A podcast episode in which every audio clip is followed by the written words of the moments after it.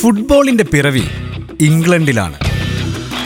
പത്തൊമ്പതാം നൂറ്റാണ്ടിന്റെ മധ്യത്തിലാണ് വലിയ സാമ്രാജ്യ രാജ്യത്ത് കാൽപന്ത് കളി പ്രചുര പ്രചാരം നേടിയത്.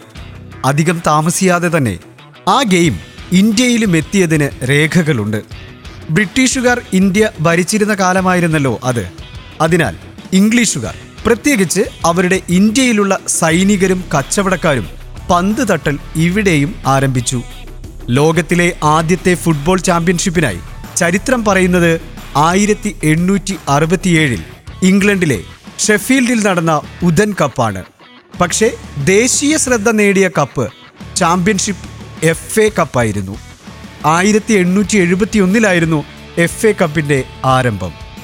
ഇന്നും അതിഗംഭീരമായി ആ ചാമ്പ്യൻഷിപ്പ് നടക്കുന്നുണ്ട്. നിലവിലുള്ള പ്രീമിയർ ലീഗിന്റെ തുടക്കമായി കരുതുന്ന ഇംഗ്ലീഷ് ഫുട്ബോൾ ലീഗ് ആരംഭിക്കുന്നത് ആയിരത്തി എണ്ണൂറ്റി എൺപത്തി എട്ടിലാണ് ഇതേ വർഷം തന്നെ ഇന്ത്യയിൽ ഒരു മെഗാ ഫുട്ബോൾ ചാമ്പ്യൻഷിപ്പ് ആരംഭിച്ചിരുന്നു. Durand cup. ഇത് പറയാൻ കാരണം ഇംഗ്ലീഷുകാർ ആധികാരികമായി പന്ത് തട്ടാൻ തുടങ്ങിയ കാലം മുതൽ തന്നെ നമ്മളും പന്ത് തട്ടാൻ തുടങ്ങിയിരുന്നു എന്ന് വ്യക്തമാക്കാൻ വേണ്ടിയാണ്. ആയിരത്തി എണ്ണൂറ്റി എൺപത്തി ഒൻപതിൽ കൊൽക്കത്തയിൽ മോഹൻ ബഗാൻ എന്ന ഫുട്ബോൾ ക്ലബും ജനിച്ചു. ബഗാൻ വരുന്നതിന് മുമ്പ് തന്നെ കൊൽക്കത്തയിലുള്ള രണ്ട് വിലാസമുള്ള ഫുട്ബോൾ ക്ലബ്ബുകൾ ഉണ്ടായിരുന്നു. ശാരദ ക്ലബ്ബും കൽക്കത്ത ഫുട്ബോൾ ക്ലബ്ബും. കൽക്കത്തയിൽ ബ്രിട്ടീഷുകാർ മാത്രമായിരുന്നില്ല തുടക്കത്തിൽ പന്ത് തട്ടിയവർ. തദ്ദേശീയരായവർ കടലാസു പന്തുകളിലൂടെ തെരുവുകളെ സമ്പന്നമാക്കിയിരുന്നു. നഗരത്തിലെ അതിപ്രശസ്തമായ സ്കൂളായിരുന്നു ഹാരൈ സ്കൂൾ. അവിടുത്തെ വിദ്യാർത്ഥിയായിരുന്നു നാഗേന്ദ്രൻ. കുഞ്ഞുനാളിൽ ഒരു ദിവസം അമ്മയ്ക്കൊപ്പം കുതിരവണ്ടിയിൽ സഞ്ചരിക്കുമ്പോൾ കൊച്ചു നാഗേന്ദ്രൻ വഴിയോരത്ത് ഒരാൾക്കൂട്ടത്തെ കാണുന്നു. അരികിലെ മൈതാനത്ത് നടക്കുന്ന ഫുട്ബോളിന് സാക്ഷ്യം വഹിക്കുകയായിരുന്നു ആ ജനക്കൂട്ടം. അവൻ മെല്ലെ വണ്ടിയിൽ നിന്നും അമ്മയറിയാതെ ഇറങ്ങി. ആ ആൾക്കൂട്ടത്തിലെത്തി നോക്കുമ്പോൾ കുറെ വെള്ളക്കാർ ഫുട്ബോൾ കളിക്കുന്നു. അവൻ കൗതുകത്തോടെ കളി കണ്ടു.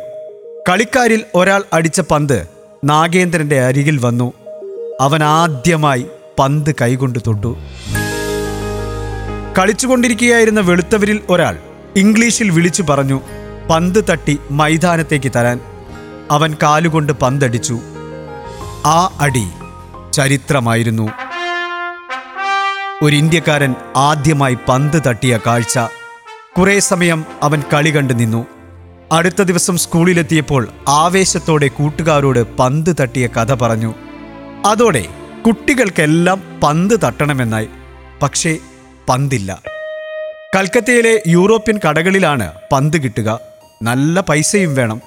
കുട്ടികളെല്ലാം വീട്ടിലെത്തി രക്ഷിതാക്കളോട് കേണപേക്ഷിച്ചു. അങ്ങനെ സ്വരുക്കൂട്ടിയ ചില്ലറയുമായി അവർ യൂറോപ്യൻ കടയിൽ പോയി പന്ത് വാങ്ങി. സന്തോഷത്തോടെ സ്കൂളിലെത്തി. എല്ലാവരും ഒരു പന്തിൽ മത്സരം തുടങ്ങി. എങ്ങനെ കളിക്കണം? ഒരു ടീമിൽ എത്ര പേർ വേണം? എന്താണ് ഗോൾ? ഇതൊന്നും ആർക്കും അറിയില്ലായിരുന്നു. എല്ലാവരും പന്ത് തട്ടി ഓടി നടന്നു. ഹാരെ സ്കൂളിന്റെ തൊട്ടരികിലെ കെട്ടിടത്തിലായിരുന്നു പ്രസിദ്ധമായ പ്രസിഡൻസി കോളേജ്. കോളേജിലെ ബ്രിട്ടീഷുകാരനായ പ്രൊഫസർ ജി എ സ്റ്റാക്ക് കുട്ടികളുടെ ഈ പന്ത് കളി കാണുന്നുണ്ടായിരുന്നു. കുട്ടികൾ ആവേശത്തോടെ തട്ടിയിരുന്ന പന്ത് കാണാനായി അദ്ദേഹം സ്കൂൾ മൈതാനത്തെത്തി. നാഗേന്ദ്രനോടും സംഘത്തോടും കളി നിർത്താൻ പറഞ്ഞു. ഉടനെ തന്നെ പ്രൊഫസർ ചോദിച്ചു നിങ്ങൾ എന്താണ് കളിക്കുന്നത്? ഫുട്ബോളോ അതോ റഗ്ബിയോ? കുട്ടികൾക്ക് ഉത്തരമുണ്ടായിരുന്നില്ല. അവരുടെ അറിവില്ലായ്മ മനസ്സിലാക്കി പ്രൊഫസർ പറഞ്ഞു നിങ്ങൾ കളിക്കുന്നത് ഫുട്ബോളല്ല റഗ്ബിയുടെ പന്താണ്. ഞാൻ നിങ്ങൾക്ക് യഥാർത്ഥ ഫുട്ബോൾ വാങ്ങിത്തരാം. അദ്ദേഹം നാഗേന്ദ്രനെയും കൂട്ടി ഫുട്ബോൾ കടയിൽ പോയി ശരിയായ ഫുട്ബോൾ വാങ്ങിക്കൊടുത്തു. മാത്രമല്ല ഇംഗ്ലണ്ടിൽ താൻ കളിച്ചിരുന്ന ഫുട്ബോളിന്റെ നിയമാവലിയും കുട്ടികളെ പഠിപ്പിച്ചു. അങ്ങനെയാണ് ഫുട്ബോൾ എന്ന ഗെയിമിന്റെ കാര്യം നാഗേന്ദ്രനും സംഘത്തിനും ബോധ്യമാകുന്നത്. അതോടെ സ്റ്റാക്ക് എന്ന പ്രൊഫസർ ഇന്ത്യയിലെ ആദ്യ ഫുട്ബോൾ പരിശീലകനുമായി കൊൽക്കത്തയിൽ നാഗേന്ദ്രനും സംഘവും കളിച്ച ആ ഫുട്ബോളാണ് പിന്നീട് കേരളത്തിലേക്കും എത്തിയത്. നാഗേന്ദ്രപ്രസാദ് സർവാധികാരി സ്ഥാപിച്ച ദി ബോയ്സ് ക്ലബ്ബ് വരെ വേഗം പ്രസിദ്ധമായി. ഈ ക്ലബ്ബാണ് രാജ്യത്തെ ആദ്യ ഫുട്ബോൾ കൂട്ടായ്മ എന്ന വാദവുമുണ്ട്. കാൽപന്ത് കളിയുടെ കാര്യത്തിൽ ഇന്ത്യക്കാരും തറവാടികൾ തന്നെ. ഇംഗ്ലണ്ടിൽ കാൽപന്ത് തട്ടിത്തുടങ്ങിയപ്പോൾ തന്നെ ഇന്ത്യയിലും കാൽപന്ത് തട്ടിത്തുടങ്ങി. അങ്ങനെ അത് ജനകീയ ഗെയിമായി മാറുകയും ചെയ്തു.